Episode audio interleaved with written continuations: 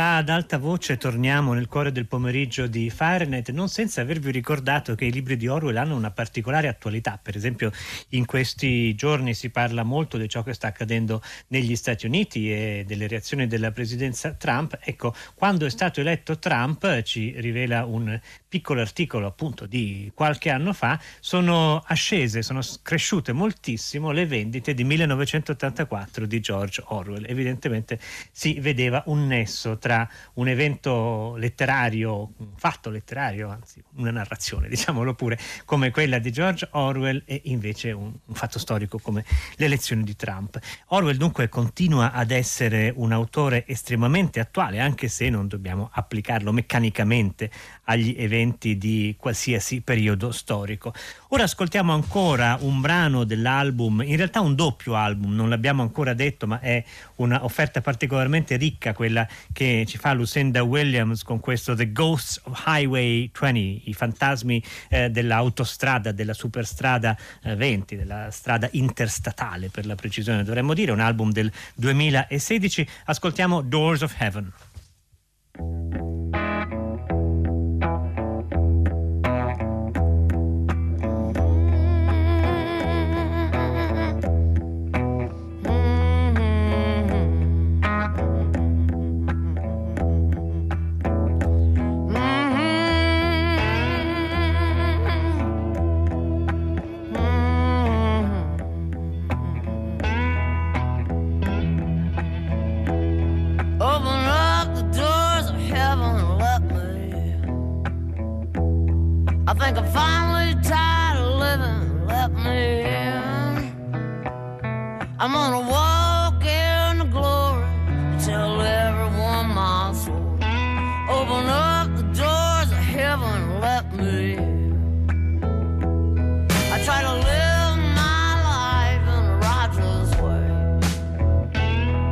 gotta do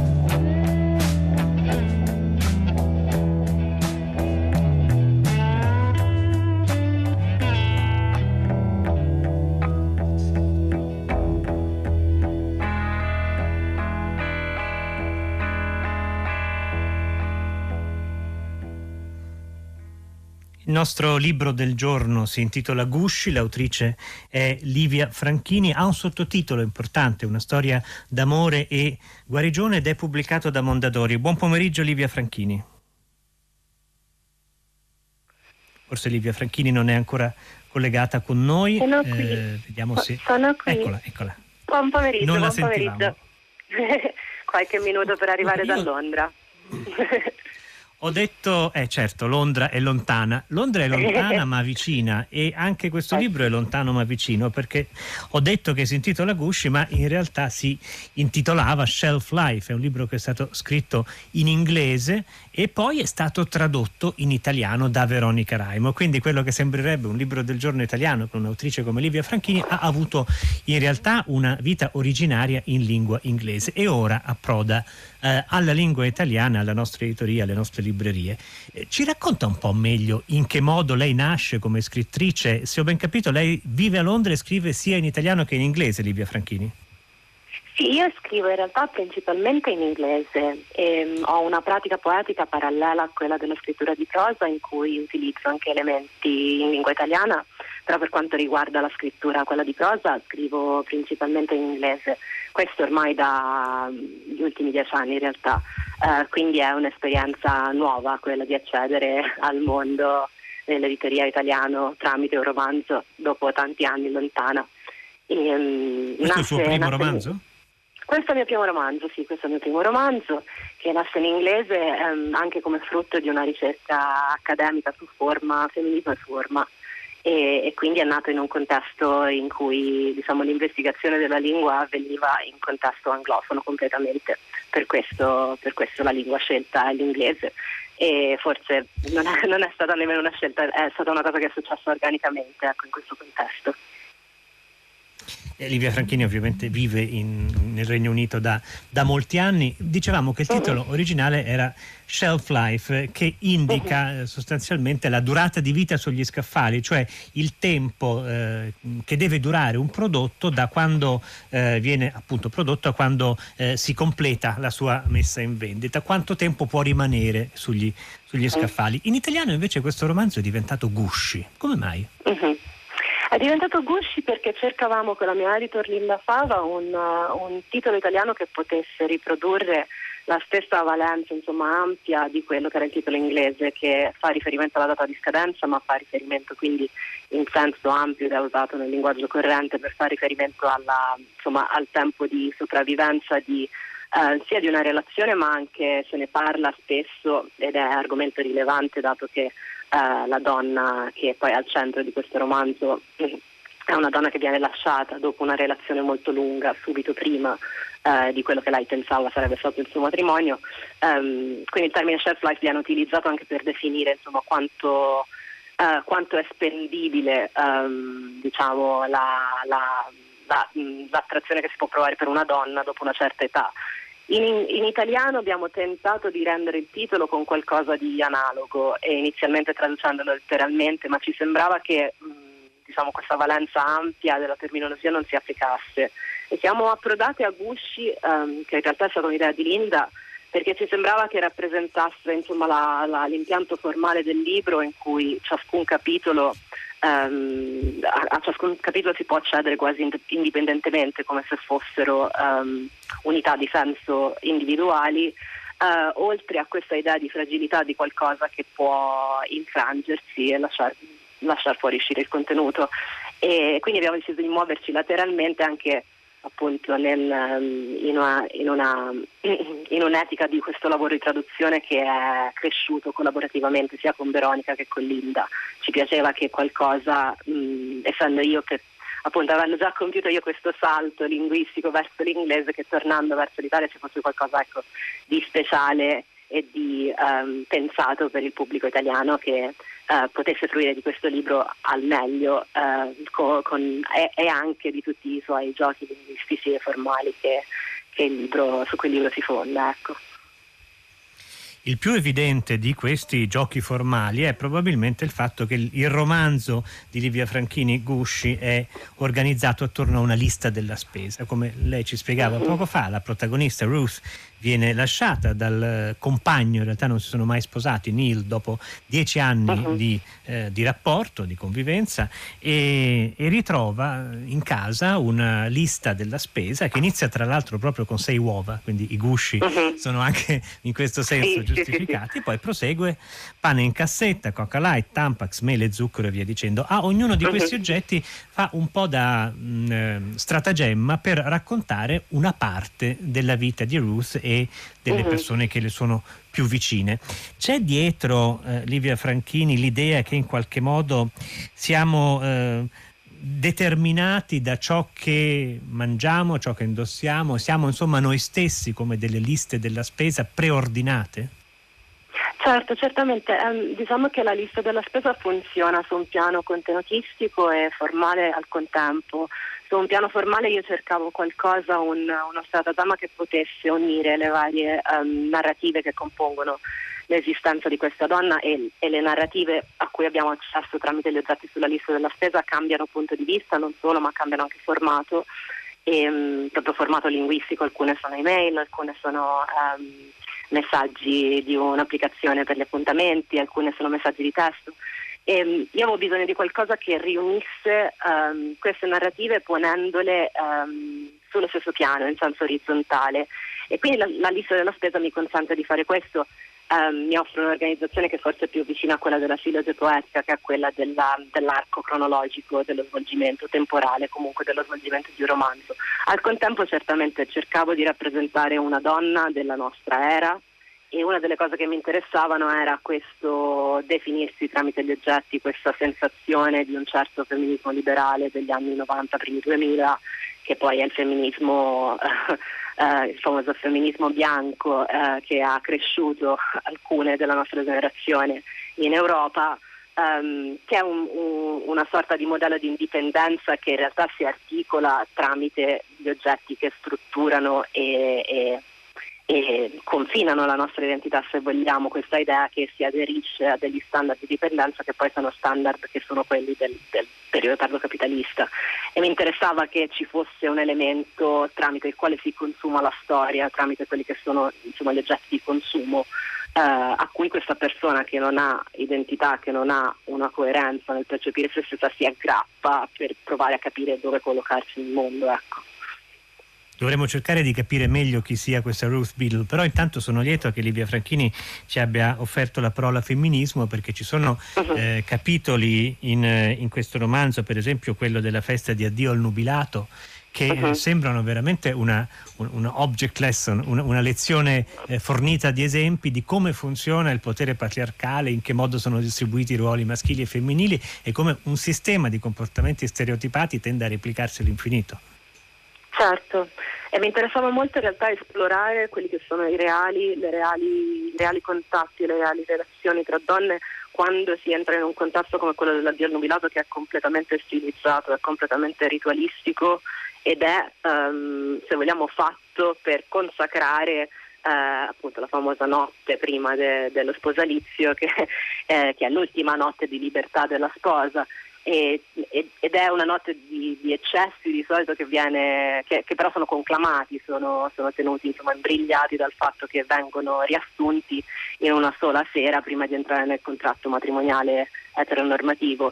Mi interessava però ecco, esplorare quella scena come fosse una, una reale scena collettiva in cui si vanno a vedere quali sono i punti appunto di incontro e di contatto tra i personaggi che abitano poi all'interno di questo, di questo rito di passaggio eh, conclamato e è stato un po' un esperimento anche nel, nel, provare un punto di vista che potesse essere collettivo, in particolare quel capitolo, forse è il capitolo che mi sta forse più a cuore in tutto il libro che è stato veramente molto difficile scrivere.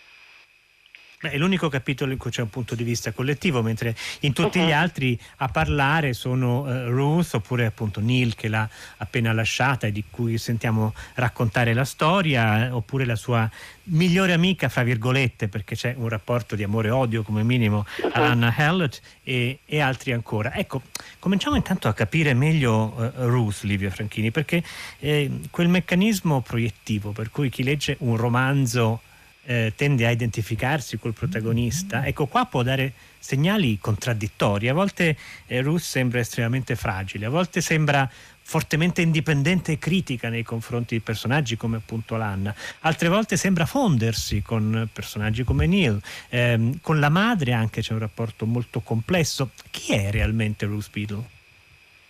Questa è una domanda che in realtà io, a in realtà non ho una risposta e non voglio avere una risposta mi interessano le risposte che vengono fornite individualmente dal lettore, nel senso che eh, l'esperimento formale parte proprio da questo. Io ero molto interessata, ehm, diciamo che se si esiste in un contesto di scrittura contemporanea britannica, mi pare di capire ehm, che il contesto italiano sia un pochino differente, però io conosco meglio questo. E il contesto della scrittura contemporanea britannica dà per scontate molte, um, molti principi chiave della scrittura realista, se vogliamo, tra cui in particolare quello che um, un personaggio per funzionare debba essere, come diceva Forster, un personaggio tondo e non piatto. A me invece interessava capire come si può lavorare con un personaggio piatto per chiamare, come, come dire, in causa il lettore a riempire quell'identità. E quindi Ruth Beatle non, non, sappiamo chi è perché, perché io scel- ho scelto deliberatamente di lavorare con un personaggio che mi offrisse come una tela bianca su cui queste, uh, questi vari rapporti, di, questi campi di forza, questi rapporti di potere che possono modellare l'identità di una donna contemporanea agissero in versione quasi pura, perché potessero essere osservati e perché ci si potesse porre la domanda, ok, quale ha più peso tra queste narrative sulla formazione dell'identità di questa persona. In questo senso... Il cognome, il cognome, mm? Beadle, vuol dire, il cognome Beadle vuol dire bidello.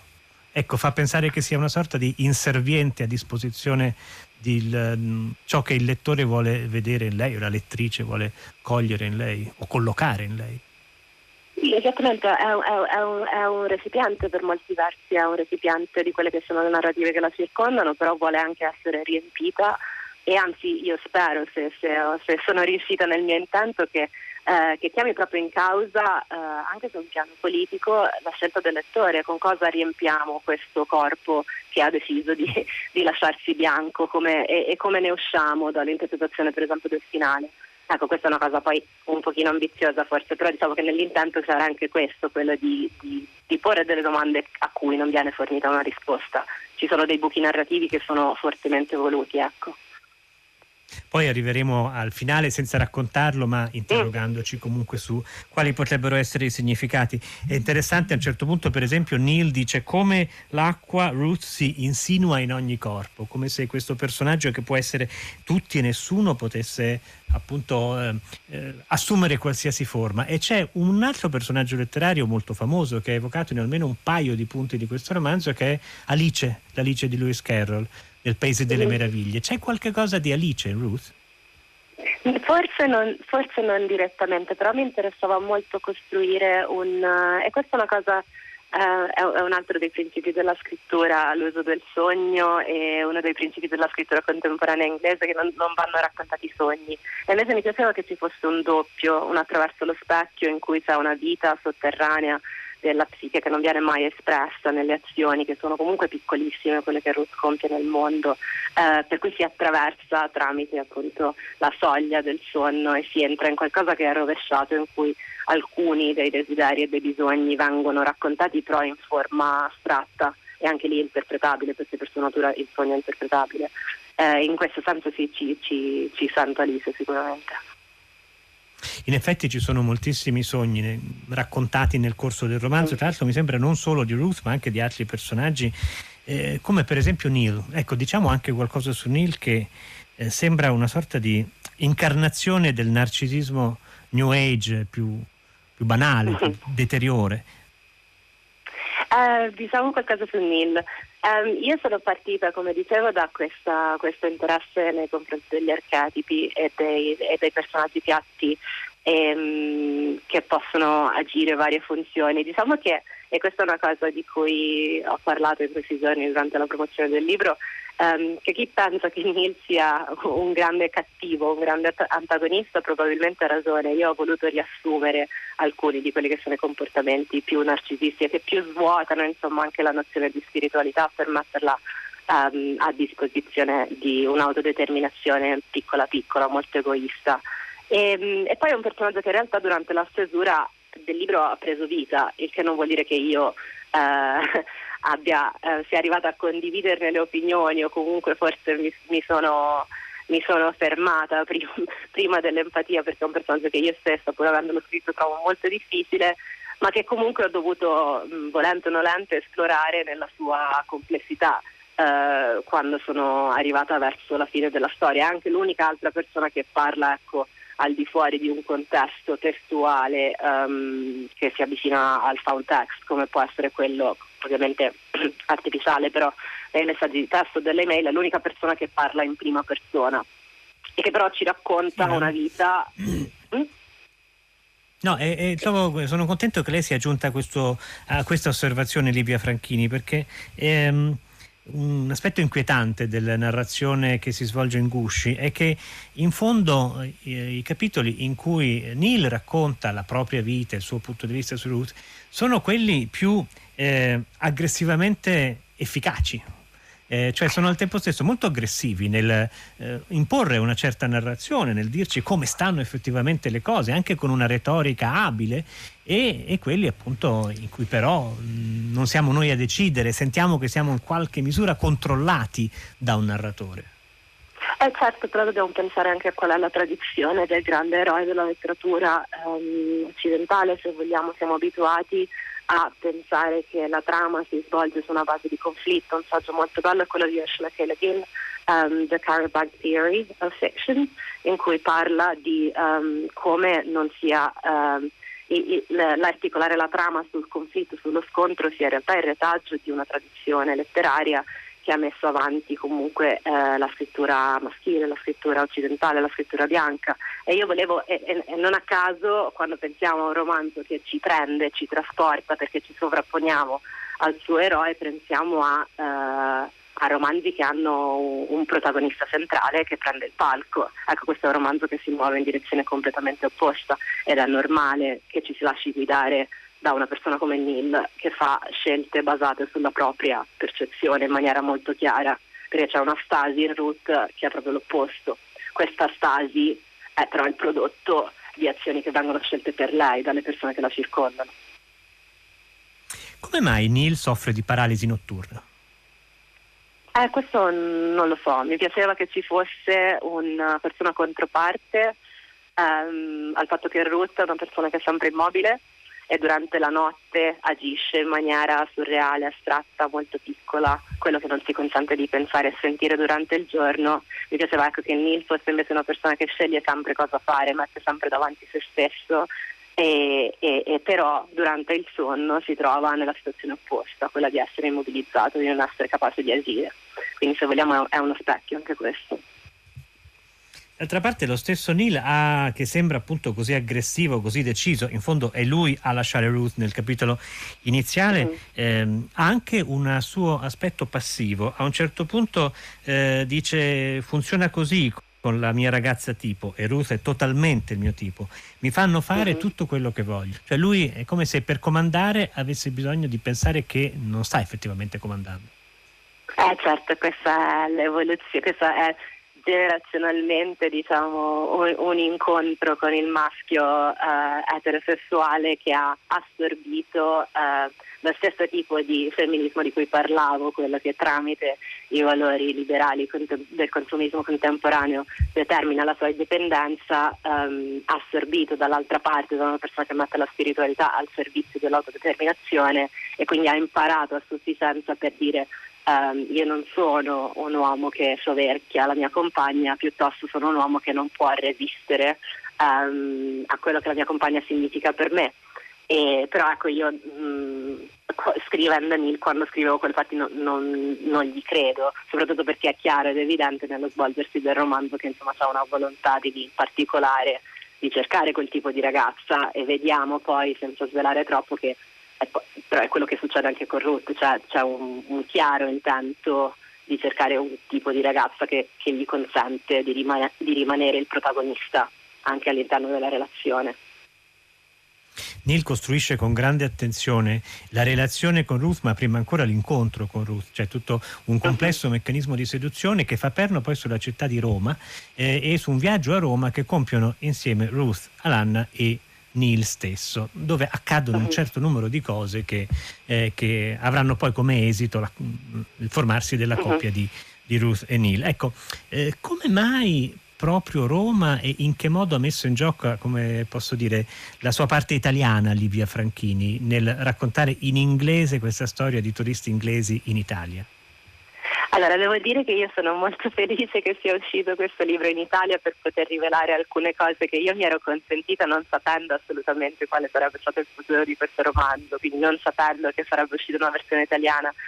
Um, però diciamo che ci sono come, come, nei programmi per il computer una serie di, di uova di Pasqua, di easter egg nascosti nel romanzo che io mi sono consentita come scrittrice italiana che scrive in una lingua mh, più grande uh, e più forte che è quella inglese e che finché il libro esisteva soltanto in inglese forse erano chiari solo a me o a chi lo leggeva che fosse, uh, che fosse italiano, capisse il contesto.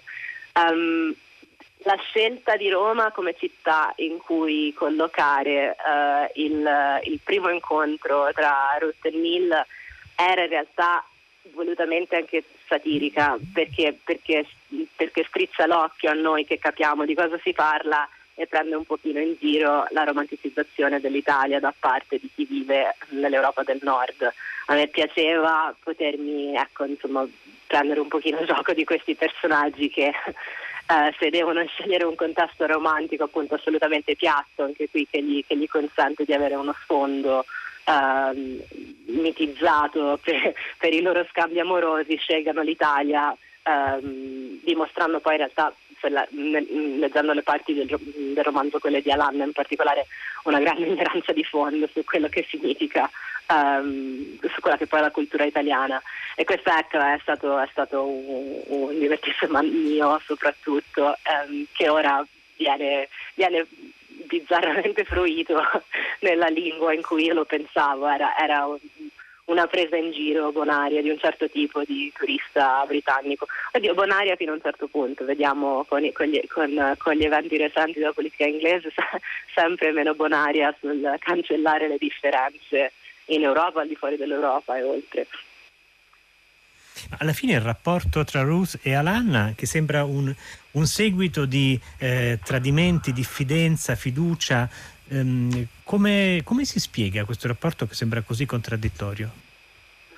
Io credo che sia un rapporto che mi, mi interessava molto investigare un rapporto che si svolge in un, un, lasso di tempo molto lungo, ma che non viene mai centralizzato da Ruth, perché Ruth decide di um, dire, abbandonare eh, la guida della sua vita al suo partner nei, nei dieci anni in cui, e comunque lei conosceva l'Anna già da prima.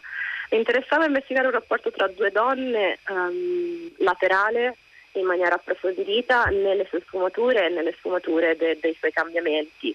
E io credo che mh, Ruth in particolare è molto resistente a, al cambiamento anche nel rapporto con Alana, non si fida, non si vuole fidare e sono state scene anche difficili da scrivere per me, non si vuole fidare perché c'è la latenza di quello che è successo quando sono ragazze perché si trova davanti una donna molto di, differente da lei e perché c'è una latenza anche di attrazione diretta con Alanna che poi riscontriamo secondo me anche nei, nei sogni che lei fa su questa persona. E tutte queste sfumature di questo rapporto in realtà colossale perché è durato um, quasi vent'anni non sono mai state esplorate semplicemente perché sono state messe in secondo piano da questa grande relazione monolitica con quest'uomo che uh, le poche volte che nomina il rapporto di Ruth e Alanna lo nomina per centralizzarsi ulteriormente e riderne. Eh, una delle, uno degli scambi tra Ruth e, e Nils Alan è quando Nils si mette a ridere perché, perché Ruth è genuinamente frustrata dall'aver incontrato questa persona che la mette in difficoltà sul posto di lavoro. E mi piaceva esplorare queste, queste relazioni, um, seppur laterali, perché il rapporto di Neil e Ruth è un rapporto centralizzato, eteronormativo, che, che spinge via tutto quello che ci sta intorno, Mi piaceva centralizzarlo invece nello svolgimento di quello che accade dopo la rottura perché diciamo che nella loro abbiamo parlato tanto di, almeno anche eh, secondo me ha ragione, um, Elena Ferrante è diventata molto famosa anche in, in, lingua inglese per una serie di motivi che adesso forse è troppo lungo spiegare e sì, certo. andremo un po' fuori tema, però uh, una delle cose che c'entra con questo import- però dice. Eh, certo, è importante perché, perché, perché è un epos dell'amicizia femminile e di epiche dell'amicizia femminile non ne abbiamo tante e quindi mi interessava insomma, esplorare nel contesto di, di, in un contesto formale che prende in considerazione tante cose, però centralizzare um, un rapporto rimasto mutuo perché eh, schiacciato da un'altra narrativa. E poi c'è eh, l'ambientazione di buona parte del romanzo che è in una casa di riposo per anziani molto ricchi, uh-huh. Eh, uh-huh. il luogo in cui lavorano Ruth e Alan e altri personaggi e che è molto importante perché alla fine abbiamo un, un paio di capitoli in cui accade un atto ehm, violento che è uno dei, devo dire, dei rari atti violen- di violenza esplicita in un romanzo pieno di violenza implicita ehm, uh-huh. ed è una situazione in cui sembra che eh, Ruth ehm, quasi non sia consapevole di ciò che ha fatto, ma al tempo stesso trovi in ciò che ha fatto una leva che le permette forse quella guarigione di cui parla il sottotitolo italiano del romanzo. Ecco, se può dirci ancora due battute su questo, Livia Franchini.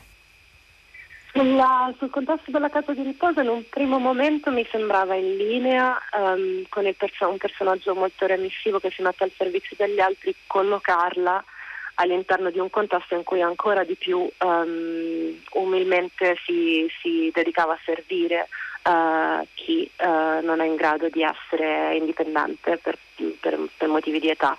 Um, poi questo contesto si è evoluto e si è evoluto in maniera anche um, polemica di un sistema sanitario e ne abbiamo parlato tanto per ovvi, ovvi motivi in questi ultimi mesi, però un sistema sanitario che è quello britannico Uh, e che è un sistema di società, che riflette una società in cui uh, le classi sociali sono ancora ben delineate, tenute ben separate.